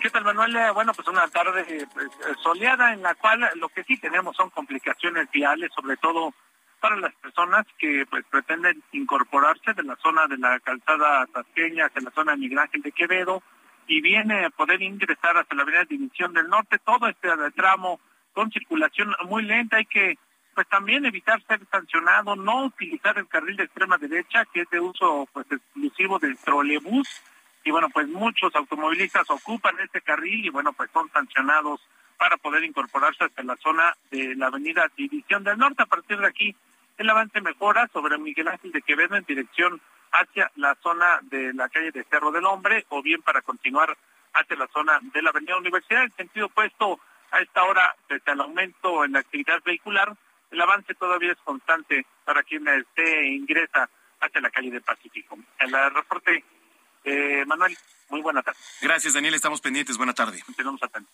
Alan Rodríguez en otro punto. Adelante, Alan. Hola, ¿qué tal Manuel? Amigos, muy buenas tardes. Nos encontramos en estos momentos en la colonia Condesa, exactamente en el cruce de la avenida Michoacán y la avenida México, en donde se registró la caída de un árbol de 17 metros de altura. Esto en la zona del Parque México. Afortunadamente, testigos nos han comentado que se escuchó el crujir de las raíces que se estaban desprendiendo y con esto se alertó a las personas que caminaban, que transitaban y que paseaban en esta zona. Eh, afortunadamente, ninguna persona resultó lesionada, únicamente se registran los daños en tres postes que resultaron afectados y tenemos también cableado colgando que ya está atendiendo personal de la Comisión Federal de Electricidad. Asimismo, bomberos han seccionado el tronco y eh, trabajadores de servicios urbanos de la alcaldía de Cuauhtémoc han comenzado a retirar las ramas. Es el reporte que tenemos en este punto con algo de afectación para todas las personas que se dirigen con rumbo hacia la avenida Amsterdam, Amsterdam o con rumbo hacia la avenida Sonora. Es el reporte que tenemos. Gracias, Alan. Continuamos al pendiente. Buenas tardes. Muy buena tarde. Cerramos contigo, Jerry Galicia. ¿Dónde estás? En el circuito bicentenario ya en su tramo Río Churubusco, Manuel, y tenemos eh, información para nuestros amigos que dejan atrás el eje 3 Oriente y se dirigen hacia la calzada Ermitis Tapalapa. En general, el avance en carriles centrales es eh, por lo menos aceptable, por arriba de los 50, 60 kilómetros por hora. Las dificultades están en el sentido opuesto para nuestros amigos que están dejando atrás Tlalpan, Ermitis Tapalapa y se dirigen hacia la zona oriente. Si van a notar ya un circuito bicentenario ya saturado de autos, el avance un tanto complicado, sobre todo para poder llegar o superar su entronque con Miramontes y también más adelante, llegando a la Calzada de la Viga, otro asentamiento, nada extraordinario, ya superando el punto de desplazamiento mejora notablemente. Por lo pronto, el reporte y seguimos muy pendientes. Seguimos pendientes. Gracias, Gerardo. Hasta luego. Hasta luego, ya son las 7 de la noche con 12 minutos en el tiempo del centro del país. Bueno, eh, ya le platicaba lo de el grupo de de chavos. También hace rato le platicaba sobre el imputado que Benjamín N va a tener que pagar 2.4 millones de pesos como reparación del daño por el asesinato de los perritos Atos y Tango. Eh, de hecho, estábamos viendo aquí también a través de, los monitores que tenemos instalados aquí en, la cabina parte de esta nota y cómo pues ha impactado también en muchos de los eh, ambientalistas, de las personas que se dedican a la defensa de los, de los animales. Eh, el alzar la voz, por supuesto, y luego de ver también las imágenes de cómo se tortura, este terrible caso de tortura que está conmocionando a México. Este grupo de pobladores, de policías también del municipio de Castaños, allí en el estado de Coahuila, cómo asfixian este pequeño oso negro, ¿no? Que solamente, pues, buscaba agua ahí en el bosque. Eh, mire, y son terribles las imágenes, ¿eh? espeluznantes. Muestran la, la turba violentando al oso negro. Lo amarraron con una cuerda de las patas y del hocico. Y entonces eh, celebraban, sonríen, graban este momento como si estuvieran festejando algo, ¿no? Haciendo algo normal, normalizando la situación y que sobre todo como si ayudara ahí a la comunidad de Castaños, ¿eh? Y en redes sociales, pues están tundiendo al gobernador de Coahuila, Miguel Riquelme, por permitir que los policías municipales abusen de esta manera del animal y dejar que los pobladores asfixiaran al oso bebé y grabaran con sus teléfonos celulares este terrible acto de, tortura. Eh, por la tarde, yo platiqué con el ambientalista Arturo Islas, eh, quien denunciaba también a través de sus redes sociales el terrible caso y más adelante vamos a platicar con él para que escuche también parte de lo que se está externando en torno a, los ambientalistas después de estas imágenes que no tienen nombre de verdad. ¿eh? ¿eh? ojalá, ojalá y como lo decía hace rato, se castigue, se castigue con mano fuerte ahí a quienes hicieron este tipo de crueldad animal, porque no tiene, no tiene este nombre lo que hicieron. Bueno, eh, mire, el día domingo tuve la oportunidad de, estar ahí en, en, Toluca, en la capital del Estado de México, donde Enrique Vargas del Villar se presentó como pues futuro candidato a la gubernatura del Estado de México. Estuvo por ahí el presidente del PAN, Marco Cortés, estuvo el diputado federal Santiago Krill y eh, iba a llegar el expresidente Vicente Fox ¿no? También para sumarse este respaldo, tuvo ahí algunos problemas con el transporte y entonces estuvo presente, pero a través de una videollamada. Saludo con mucho gusto a Enrique Vargas, coordinador del PAN en el Congreso del Estado de México. Enrique, gusto saludarlo. ¿Cómo está? Muy buenas tardes. ¿Cómo estás? Muy buenas tardes a ti y a todo tu auditorio. ¿Cómo se sintió después de este respaldo que recibió el domingo ahí en Toluca?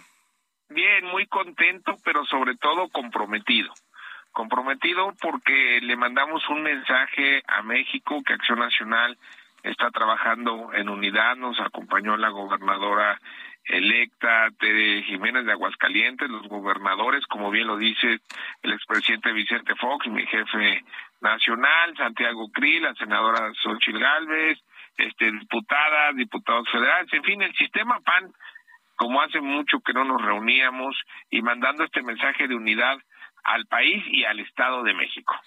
Eh, se llama eh, a consolidar una alianza que dice cierre el paso a Moreno. ¿Cómo sería eh, esta, esta alianza, Enrique? Así es, hicimos un llamado porque la sociedad, la militancia, está pidiendo hacer ya y cerrar ya una alianza de va por el Estado de México. Estamos convencidos que los números son muy eh, contundentes a favor de la Alianza Va por México. En el 2021 ya pasó y es la manera de cerrarle el paso a Morena. ¿Cómo ven a Morena ahí en el Estado de México como rival, Enrique? Mira, yo veo eh, que están eh, divididos en, cierta parte. Yo veo que también que traen un desgaste en el Estado de México, sobre todo por sus gobiernos municipales. En el 2021 les ganamos muchos gobiernos municipales que habían ganado en la ola de Andrés Manuel López Obrador, eh, ya lo perdieron y los gobiernos que tienen actualmente hay muchos que están dejando mucho que desear eh, ante los ciudadanos. Eh, veo que las calificaciones de las presidentas, de los presidentes municipales, la verdad es que son muy bajas y esto pues les trae un desgaste. Nuestros gobiernos son gobiernos muy bien calificados y todo esto pues la ciudadanía lo ve y lo va a expresar en el 2023 y también en el 2024. ¿Cuáles son las prioridades? ¿Qué se necesita eh, en políticas públicas ahí en el Estado de México? ¿Cuál es lo principal para atender, Enrique? Bueno, en el Estado de México y en el país es el tema de seguridad. Necesitamos tener una estrategia clara, los tres órdenes de gobierno. Si no hay una estrategia clara, no va a bajar la inseguridad en el país. Lo más delicado es que nos va a costar muchos años salir adelante. Ya lo hemos pedido desde Acción Nacional, tener una estrategia desde el gobierno federal, eh, con, el, con el gobierno del Estado de México y los municipios. Es la exigencia número uno eh, del país y si no lo hacemos, de verdad que nos va a costar muchas generaciones salir adelante. Sí, correcto.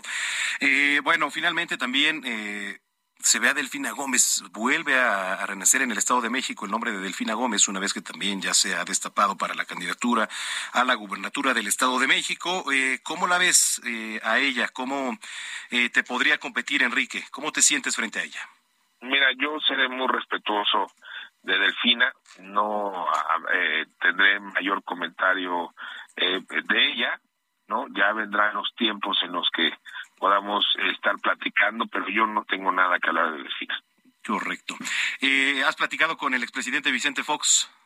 Así es, estuve hace eh, una semana y media en el Centro Fox, que te quiero decir que me dio de verdad eh, mucho orgullo ver todo el movimiento que hay allá, este, niños tomando cursos, en fin, y platicar con él, realmente, pues obviamente es eh, un expresidente de la República, el primero que trajo la alternancia al país y hay mucho que aprenderle a Vicente Fox. Correcto. ¿Algún mensaje eh, aprovechando? Bueno, pues eh, ya lo diste también en el Teatro Morelos allá el domingo, a la gente que nos viene escuchando, sobre todo en el Estado de México, Enrique. Así es, a la sociedad civil decirles que en Acción Nacional el día de hoy tomamos ya la decisión de llamar al Consejo para mandatar a la dirigencia estatal ya formalmente empezar los trabajos de una alianza como nos los pidieron, como nos los exigieron la sociedad civil y Acción Nacional es un partido que ve eh, por las próximas generaciones, al igual que yo, somos un partido que nos interesa el, el bienestar del Estado de México y del país. Correcto. Enrique, eh, te agradezco mucho que hayas platicado con nosotros esta tarde aquí en Heraldo Radio. Muchísimas gracias, muy buenas tardes. Muy buenas tardes, Enrique Vargas del Villar, coordinador del PAN en el Congreso del Estado de México. Y bueno, pues ya eh, se lo platicaba, ¿no? También ya candidato destapado por el Partido Acción Nacional para competir en el Estado de México. Se está llamando a crear una alianza entre los propios partidos de oposición, mientras sí lo que está por definirse, PRI, PRD, pues se, se van a unir, ¿no? Entonces vamos a estar también muy, muy pendientes. Eh, la Fiscalía de Guanajuato eh, ya hasta el momento son 14 personas vinculadas a proceso por su participación en las quemas registradas la noche del 9 de agosto en 12 municipios de Guanajuato. Dos de ellos son menores de edad. Mire, de estas 14, 10 son acusadas por el delito de terrorismo, ¿eh? así la palabra, aunque suene fuerte. Delito de terrorismo, según lo informado por Carlos Amarripa, fiscal general del Estado. Agregó que los otros detenidos han sido vinculados a proceso pues por diversos delitos como narcomenudeo y sin dar número, dijo que algunos han sido procesados por la Federación por portación de armas y, explosivos, quienes también ya han sido vinculados a proceso. Hay que recordar, ¿eh? ¿eh? ese martes 9 de agosto, por la noche, en donde se registran incendios de vehículos y comercios ahí en Guanajuato, y al menos 12 municipios confirmaron incidentes y fueron en Celaya, Irapuato, Salamanca, Silao, Guanajuato, León, Abasolo, San Francisco del Rincón, en San Miguel de Allende y también en Dolores Hidalgo. Pues eh, así la situación cuando ya son las 7 de la noche con 21 minutos en el tiempo del centro del país. Eh, la empresa Litio para México ya es una realidad. Mire, este martes fue publicado en el Diario Oficial de la Federación el decreto de su creación. La Secretaría de Energía fue la encargada de publicar el decreto por el que se crea ya este organismo público descentralizado encargado de administrar el litio en el país. Mire, dice, el objetivo del litio para México es la exploración explotación, beneficio y aprovechamiento del litio, ubicado en territorio nacional, así como la administración y control de las cadenas de valor económico de dicho mineral. Esto lo señala el decreto, ¿eh? y anteriormente también el presidente Andrés Manuel López Obrador ya había anunciado la creación de un organismo para regular dicho metal blanco. Este decreto forma parte de la reforma a la ley minera la cual si ya nacionaliza el litio, propuesta por el presidente López Obrador y publicada en el Diario Oficial de la Federación el pasado mes de abril del presente año. Y entonces, al ser declarado patrimonio de la nación, no se otorgan concesiones, licencias, contratos, permisos o autorizaciones para la exploración y explotación del litio las cuales solo quedarán a cargo del Estado para favorecer, dice el pueblo mexicano.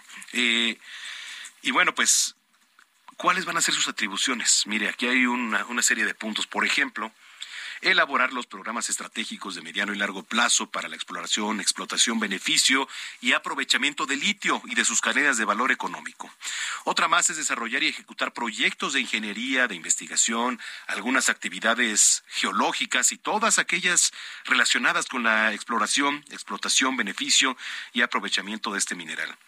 Una más investigar y desarrollar la tecnología requerida en la industria relacionada con su utilización, ubicar también, reconocer las áreas geológicas en las que existan reservas probables, ¿eh? reservas probables de litio. Va, a generar información geológica básica de litio que se ubique en territorio nacional con apoyo del Servicio Geológico Mexicano promover el aprovechamiento sustentable del litio para la transición energética en beneficio de la población en general y finalmente administrar y controlar las actividades necesarias para la producción, transformación y distribución de productos derivados del litio, para lo cual podrá asociarse con otras instituciones públicas y privadas. Bueno, pues así la situación. Yo le invito para que se ponga en contacto con nosotros. Dice Marta Garnica, buenas tardes, Zamacona. Quisiera ver si me pueden apoyar en Profecto. Tenía un caso y eh, al último dijeron que no era la vía para recuperar un dinero con la clínica de injerto de cabello y les he solicitado las copias certificadas y no tengo respuesta. Eh, vamos a preguntar. Eh, Marta, ¿cómo se puede ayudar en estos casos? Claro que sí. Síganos también escribiendo arroba Samacona al aire. Vamos a una pausa, regresamos con la última media de información aquí a través de las noticias de la tarde.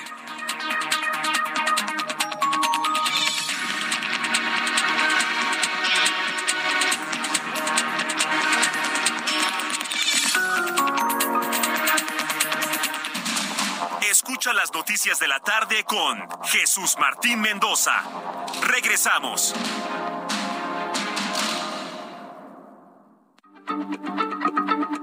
Heraldo Radio, la H se lee, se comparte, se ve y ahora también se escucha.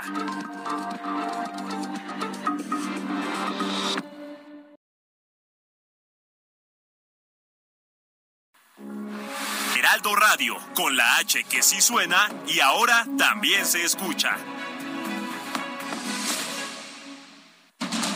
Continúa Heraldo Noticias de la tarde con Jesús Martín Mendoza.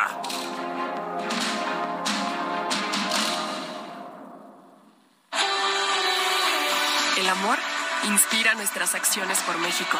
Reforestando la tierra, reciclando cuidando el agua, impulsando a las mujeres y generando bienestar en las comunidades. Juntos somos Coca-Cola y contigo el amor multiplica.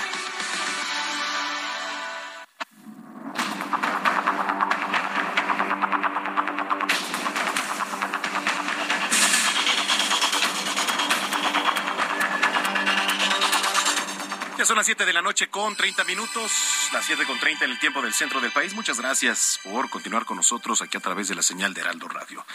Déjeme ir hasta Yucatán. Eh, ahí la Comisión Estatal de Derechos Humanos informó que abrió una queja por el caso de un hombre al que elementos de la Policía Municipal de Valladolid le cortaron la mano por presuntamente cometer el delito de robo. Vamos a ir con nuestro corresponsal Herbert Escalante para que nos platique un poquito. Adelante, Herbert. Así es, como tú bien señalas, la Comisión Estatal de Derechos Humanos, la CODEI, informó que han abierto una queja por el caso de un hombre al que le cortaron la mano por cometer el delito de robo y que de acuerdo con sus primeras declaraciones, los responsables son elementos de la Policía Municipal de Valladolid. El ombudsman yucateco Miguel Oscar Sabido Santana declaró que se trata de un caso gravísimo, el cual están investigando como tortura. precisó que nunca antes había ocurrido algo así en Yucatán, por lo que se han prendido los focos rojos sobre las alarmantes actuaciones de las corporaciones municipales. En entrevista, señaló que al enterarse de este hecho abrieron la queja de oficio y que el pasado 21 de agosto lograron entrevistar a la víctima, quien está hospitalizada en, un, en, el Hospital General de Valladolid. Personal de la CODEI acudió al sitio y en una breve entrevista él les confesó que los culpables son policías de Valladolid. En su queja señaló que fue objeto de detención de la policía municipal y que lo llevaron a le cortaron la mano derecha. Él refiere que le hicieron eso porque aparentemente tiene antecedentes de robo, entonces fue como una represalia o castigo. En su queja, el hombre dijo que logró escapar de los agentes y que llegó a una comisaría del municipio vecino de Chemash, donde pidió apoyo a las autoridades y fue trasladado en una ambulancia de la Cruz Roja hacia el municipio de Valladolid. David Santana dijo que debido a que todavía está convaleciente en el hospital, la entrevista fue muy corta y hay circunstancias que aún no están claras, por lo que regresarán para seguir ampliando su comparecencia. Declaró que el señor está estable y consciente, que ya le hicieron curaciones y está vendado y que su estado de salud no es grave. La CODEI interpuso una denuncia ante la Fiscalía General de Yucatán y pidió informes de lo ocurrido tanto a la Policía de Valladolid como a la de Chemash, así como al Hospital Público, para que los médicos determinen las posibles causas de la situación. Sin embargo, hasta el momento, ninguna persona ha sido detenida. Esta es la información que tenemos desde Yucatán. Bueno, estaremos pendientes. Te agradezco mucho, Herbert. Estamos en contacto. Un abrazo. Un abrazo. Eh, le platicaba también al inicio de este espacio que Marcelo Ebrard, el secretario de Relaciones Exteriores, ya reveló que el gobierno mexicano ha entregado toda la documentación requerida para la extradición de Tomás Cerón de Lucio, ex titular de la Agencia de Investigación Criminal, por lo que va en curso. Y bueno, ahora, ¿de qué va a depender? Del gobierno de Israel para poder continuar con el proceso de extraditar al exfuncionario que pues hay que recordar, se le adjudica también responsabilidad por el caso Ayotzinapa.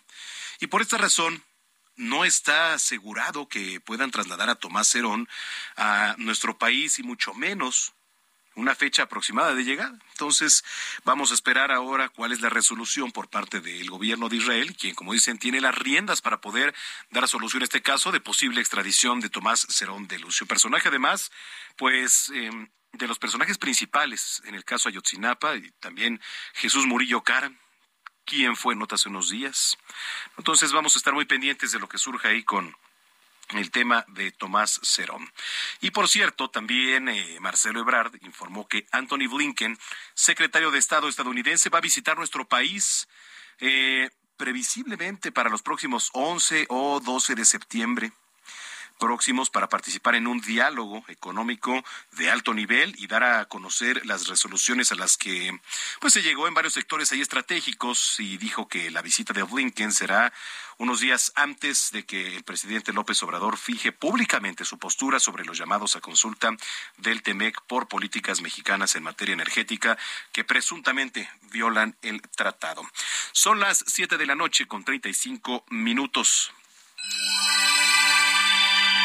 Bueno, ya le platicaba del caso de, de Coahuila con lo que hicieron estos tipos, ¿no? Torturando a unos sesno hasta matarlo. ¿no? Entonces, ¿qué se está pidiendo? Pues respuesta por parte de, del gobierno, de, de gobernado por Miguel Riquelme, para que se haga algo, para que primero se haga justicia y después, desde el ámbito legislativo también pueda haber eh, políticas, iniciativas de ley para que sean más severos los castigos frente a estos tipos que en el cerebro no tiene absolutamente nada y que las imágenes hablan por sí solas. Eh, me da mucho gusto saludar a Arturo Islas, con quien tuve la oportunidad de platicar esta tarde en Heraldo Televisión, ambientalista. ¿Cómo estás, Arturo? Gusto saludarte ahora por aquí. ¿Cómo estás? Mucho gusto en saludarte. Gracias. Oye, importante para la gente ahora que nos viene escuchando en, en la radio, platicarles eh, lo que se está denunciando, ¿no? Tú ya lo hacías a través de tus redes sociales, ¿no? Sobre este terrible caso, pero el llamado ahora a las autoridades y principalmente al gobernador de Coahuila para que se actúe, Arturo. Sí, la verdad es que eh, con energía desde que supe la noticia y que me di cuenta que esto era pues algo totalmente inadmisible, ¿no? Esta reunión de inadaptados sociales eh, que pues eh, se unen en equipo para hacerle daño a un animal indefenso. Es decir, es el eh, es el la, descripción de la crueldad en su máximo esplendor. Es decir, no sé qué otras cosas más crueles podemos ver en el escenario de la humanidad que amarrar, palear, apedrar, hasta asfixiar, jalarlo con cuerdas a un ocesno de cuatro meses de edad que baja a un poblado a tomar agua. O sea, no puedo llegar a describirlo, ¿no? O sea, lo, lo comparamos con los secuestradores de niños, con los pederastas, con los violadores, o, o, qué escenarios de la humanidad necesitamos ver para darnos cuenta lo jodida que está nuestra sociedad, ¿no? Sí, porque estas imágenes de verdad son... Eh, bueno, te dan para empezar una impotencia, ¿no? Porque hay, varios puntos, ¿no? Para empezar, los jóvenes, los adultos que están ahí, pero sobre todo también a la vista de policías municipales, quienes se están riendo de cómo están eh, torturando a este pobre animal. Sí, mira, y se pronuncia ya el gobernador, que eso se lo agradezco infinitamente, como también la Profepa se pronunció cuando lo de Black Jaguar White Tiger está clausurado, como también nos hemos pronunciado con los feminicidios, como nos hemos pronunciado en este país durante muchísimos años, durante muchos gobiernos, que para mí son todos exactamente iguales, eh, y seguimos en estos pronunciamientos, pero vivimos en el México de que no pasa nada. Y no pasa nada, ahora vemos lo de Murillo Karam, todos son simulaciones, unas cosas son realidades, uno ya pierde la noción de qué es real y qué, qué es verdad y qué es mentira, y nos damos cuenta que este tipo de atrocidades, tanto como para un animal como para nosotros socialmente, en nuestro entorno, se empieza a volver algo tan cotidiano que cae en la normalidad. Y, vivimos en un México que ha normalizado la violencia. Y, y una, porque esta violencia no distingue de partidos, ni de religiones, ni de razas, ni de colores, ni de etnias, es decir, es pareja. Los mexicanos estamos inmiscuidos en una violencia que es dramática a nivel internacional. Tenemos entre las cinco ciudades más violentas del mundo, somos el país número 117 en participación social. Entonces sí es muy poca madre y no lo podemos justificar con la ignorancia que un grupo de jóvenes, de adultos, como lo dices, policías presentes, agarren a un animal de cuatro meses de edad porque difícilmente se ponen con un adulto, a ese le disparan, ¿eh? Sí. A ese le van a disparar para hacerle daño, no se van a poner con un jaguar adulto tampoco, le van a disparar. Y todo lo queremos justificar, ¿no? Como es que son personas que les ha faltado educación. Mira, existe el bien y el mal y estas personas sin duda están del lado del infierno y lo digo públicamente y disculpa las palabras, pero para mí son chingaderas, son personas que tienen que estar detenidas, que tienen que estar eh, viviendo un proceso penal. En México se ha eh, sido muy permisivo también en las leyes. De 117 asesinos seriales que se estudiaron en universidades en Estados Unidos, 111 confesaron en algún día de sus vidas haberle hecho daño a un animal y llevándolo hasta la muerte. Ahorita en Querétaro está el ejemplo de Atos y Tango, unos perros rescatistas, que se acaba de hacer ya un proceso penal y que se están dictando ya eh, pues eh, ciertas condiciones mucho más eh, adversas para los maltratadores. Es decir, tenemos que empezar a, fortalecer el código desde el Senado y que los diputados vean que el frenar el maltrato animal es frenar la violencia en general, porque ahí se desata violencia doméstica, secuestradores, violentadores, eh, sicarios, porque comienzan con lo más débil. Y así sucede, ¿eh?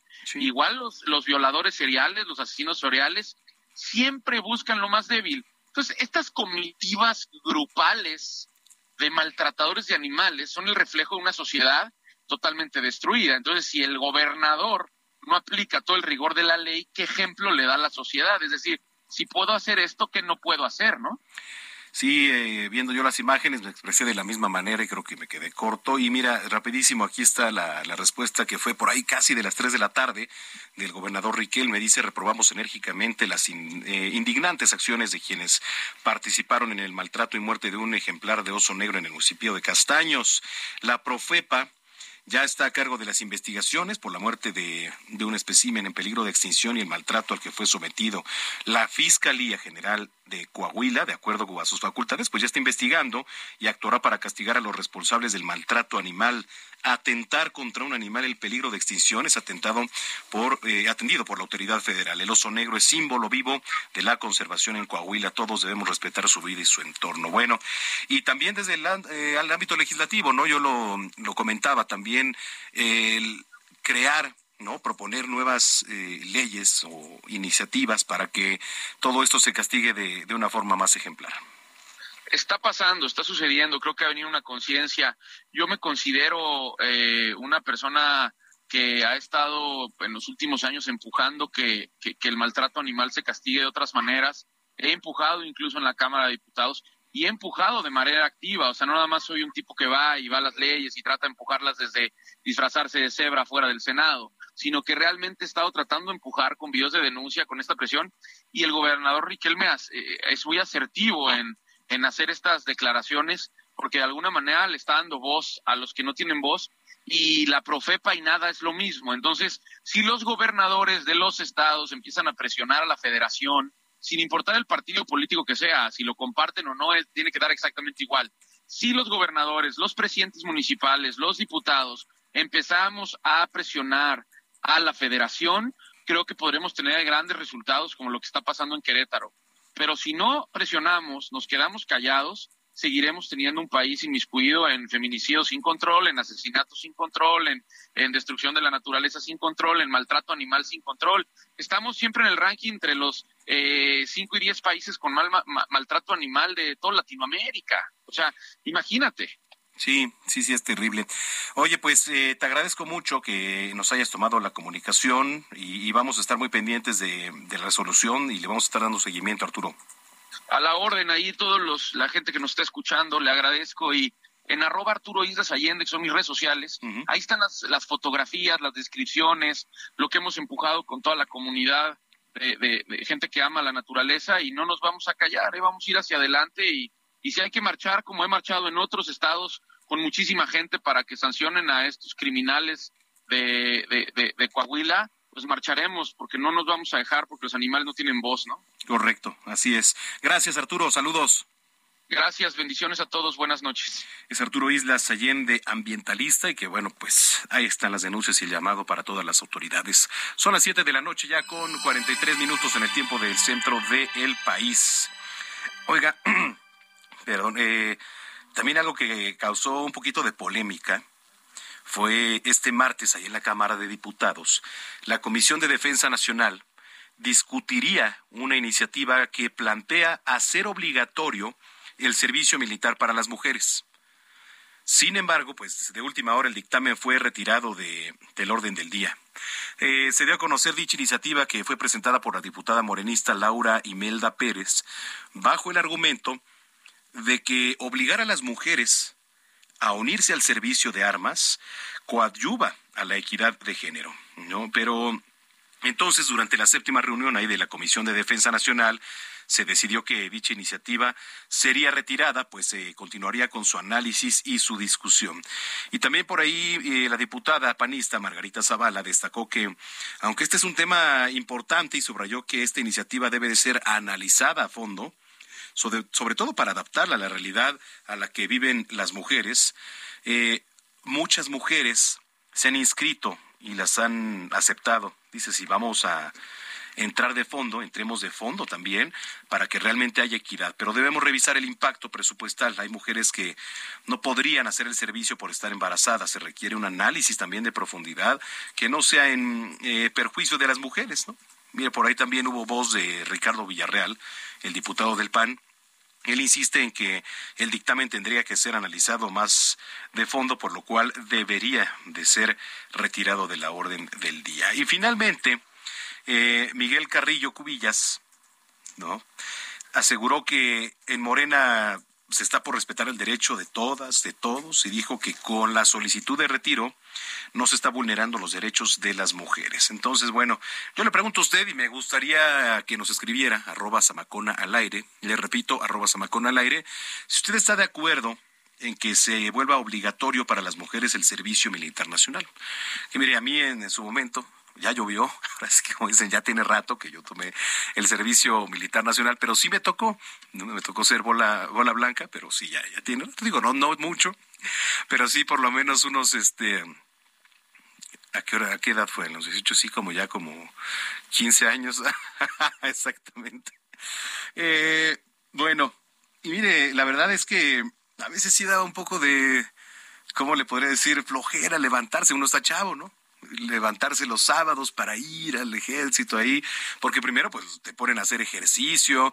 Lo que sí es que el desayuno era muy bueno, eso no, no me queda duda, nos daban de desayunar ahí en uno de los este, salones principales muy grandes, por cierto, ahí en Conscripto, en Avenida Conscripto, y nos daban de, desayunar muy bien para retomar energías y seguir el, camino del ejercicio, te enseñaban a, este cómo armar, desarmar un arma, un arma plantar este diferentes tipos ahí de, pues de plantas, ¿no? Ahí en, en, los diversos alrededores que cubrían el servicio militar nacional ahí en conscripto. En fin, eh, la verdad es que teoría también, ¿no? Los, los propios militares te enseñaban a hacer muchas cosas para, pues, un uso, digamos, y un conocimiento de lo que se hace ahí en el ejército mexicano. Entonces, pues bueno, yo le pregunto a usted y lo, la invito, sobre todo la invito a que participe con nosotros en arroba Samacón al aire. ¿Debería de ser obligatorio el servicio militar nacional para las mujeres? Pues ahí está, arroba Samacona al aire. bueno, oiga, eh, el presidente Andrés Manuel López Obrador aseguró que el movimiento de transformación que encabeza va a continuar en el 2024 cuando uno de los candidatos de Morena gane las elecciones presidenciales, por lo que él dice que se va a jubilar tranquilo. Él dice, yo me voy a jubilar tranquilo, ¿no? Ya sabe, durante esta conferencia matutina, en donde además afirmó que el pueblo ya no quiere el antiguo régimen, el cual estaba lleno de corrupción, injusticias y privilegios de unos pocos, dice y declaró que al término de su mandato se va a jubilar por completo de la política y de la vida pública. Eso ya lo ha dicho, ¿no? Cuando se vaya, pues allá a su, a su rancho, seguramente se va a retirar, dice que ya no se va a meter en nada de la política. ¿Usted cree? ¿Usted le cree al presidente que ya después de que se retire no se va a meter en lo absoluto en la política mexicana? A ver, adelante con las declaraciones del presidente López Obrador, por favor. Terminando el mandato, me retiro, me jubilo y no vuelvo a participar en política, en nada, absolutamente en nada. Y ahora estoy muy contento y muy tranquilo porque hay relevo generacional, hay varios. Darle continuidad al proceso de transformación. Pues eh, yo no le creo, la verdad, al presidente de que cuando termine se vaya a retirar por completo. En fin, Oiga, Laura Velázquez Alzúa, coordinadora nacional de protección civil, anunció esta mañana que ayer se recibieron los resultados de los estudios ya geofísicos, pues para conocer las condiciones en el área donde 10 mineros están atrapados desde el pasado 3 de agosto allá en Sabinas, Coahuila. Dijo que, mire, los estudios permitieron evaluar las condiciones actuales de saturación de agua ahí en la mina. Son ya 470 horas de trabajos para lograr este rescate de los mineros, una labor que, bueno, pues sin duda se ha complicado, sobre todo por la filtración de agua que ha provocado que haya un nivel superior a los 20 metros en cada uno de los tres pozos por donde podrían acceder los rescatistas. Y además informó que las próximas acciones de rescate se harán en eh, esta zona. Vamos a escuchar parte de lo que dijo el plan a seguir, la propuesta de la estrategia de la empresa Mimosa de los especialistas, ingenieros especializados, es la siguiente. Derivado del nuevo evento en el cual está ingresando un flujo importante de agua, un aproximado de 2.000 litros por segundo, desde la mina Conchas Norte a la mina Pinabete, el equipo técnico asesor propone llevar a cabo las siguientes acciones. Continuar con el bombeo permanente en pozos de la mina Pinabete. Dos, identificar zonas con oquedades por minado subterráneo a profundidades de aproximadamente 65 metros, utilizando levantamientos eléctricos y registros geofísicos. Tres, llevar a cabo la perforación de 20 barrenos de 6 pulgadas a una profundidad de 60 metros en las galerías de la mina Conchas Norte.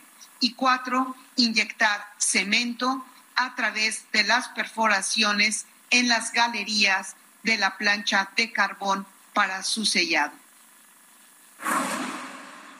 Estas fueron parte de las palabras de la Secretaría de Protección Civil. La verdad, eh, digo, no lo deseamos, pero se ve bastante difícil, ¿no? Sobre todo que ya a más de 470 horas de estar trabajando, pues eh, hay algún resultado positivo. Eh, déjeme, vamos hasta Guerrero. Una niña de cuatro años perdió la vida y otros cinco menores resultaron lesionados ahí en la comunidad de Mexcalcingo, perteneciente al municipio de Chilapa de Álvarez, en Guerrero, tras la explosión de un polvorín en el que se fabricaban cohetes. Seguido pasa esto, seguido ocurre. Eh, que muchas veces en las fábricas, en las casas, en los locales, en donde sobre todo se, se fabrican este tipo de pues instrumentos que se utilizan para diversión principalmente, que son los polvorines, pues lleguen a, explotar de una manera bastante fuerte. ¿eh? De acuerdo con los reportes oficiales, el titular de la Dirección de Protección Civil del municipio de José Joaquín de Herrera, Fausto Molina, fue quien reportó a las autoridades estatales el incidente que ocurrió el mediodía de este martes. Y la información dice que en la explosión murió una niña de cuatro años, además de tres menores de edad que resultaron con quemaduras de tercer grado y otros con quemaduras de segundo grado. Y los menores lesionados Tres hombres y dos mujeres fueron trasladados al Hospital Básico Comunitario del municipio. Entonces, ahí están recibiendo atención médica, pero posteriormente los llevaron en dos ambulancias al Hospital General de Chilpancingo. Bueno, pues esta es la información, le digo que sale de, de último momento allá en Guerrero. Y aquí en la capital, ya para finalizar, eh, las ambulancias Patito durante el primer día del operativo para detener a estas famosas ambulancias particulares, que además muchas de ellas pues incumplen con la norma vigente, se ha asegurado solo un vehículo de este tipo. De acuerdo con autoridades del gobierno local, la ambulancia circulaba con placas de un vehículo de carga. La jefa de gobierno, Claudia Sheinbaum, informó que el principal enfoque en esta revisión es el tema de la salud. Entonces, eh, ya la Secretaría de Salud de la Ciudad de México, a través de la Agencia de Protección Sanitaria, informó que del año 2019 a la fecha se han verificado un total de 624 ambulancias públicas y privadas. Mire, 89, 89 fueron verificadas en 2019, 93 en 2020 y 153 en 2021. Este año se verificaron 289 ambulancias, 135 públicas y 154 privadas como parte del programa de fortalecimiento del sistema de atención prehospitalaria de la Ciudad de México. Bueno, pues con esto nos vamos, agradeciéndole su preferencia. Creo que el día de mañana ya anda por aquí el titular de este espacio, Jesús Martín Mendoza. Muchas gracias por preferir informarse con nosotros. Saludos a los que nos están escuchando. Mi estimado Ricardo Beijat que nos viene escuchando también. Te mando un gran abrazo, como siempre. Bueno, nos vamos con esto, un día como hoy, pero de 1993. Durán Durán recibe su estrella en el Paso de la Fama en esa época, en el Paseo, sí, de la Fama, perdón. Eh, en esa época de la formación original de la banda solo quedaban tres integrantes, Simone Le Nick Rhodes y John Taylor. Además, desde la publicación de Notorious en el 86 les acompañaba como guitarrista el ex Missing Persons Warren Cururrullo. Entonces nos vamos con esto. Eh, ¿Cómo se llama? ¿Sabes la, la rola, mi querida Jovas? Come on, Dan. Bueno, pues con esto nos vamos. A nombre de Jesús Martín Mendoza, yo soy Manuel Zamacona, arroba Zamacona al aire. Nos escuchamos el sábado en punto de las 2 de la tarde en Zona de Noticias aquí a través de Heraldo Radio. Que la pasen muy bien y hasta entonces.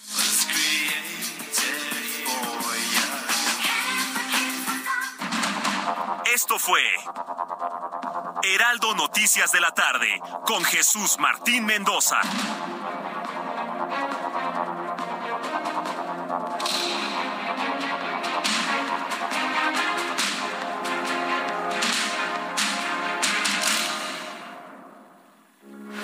Heraldo Radio, con la H que sí suena y ahora también se escucha.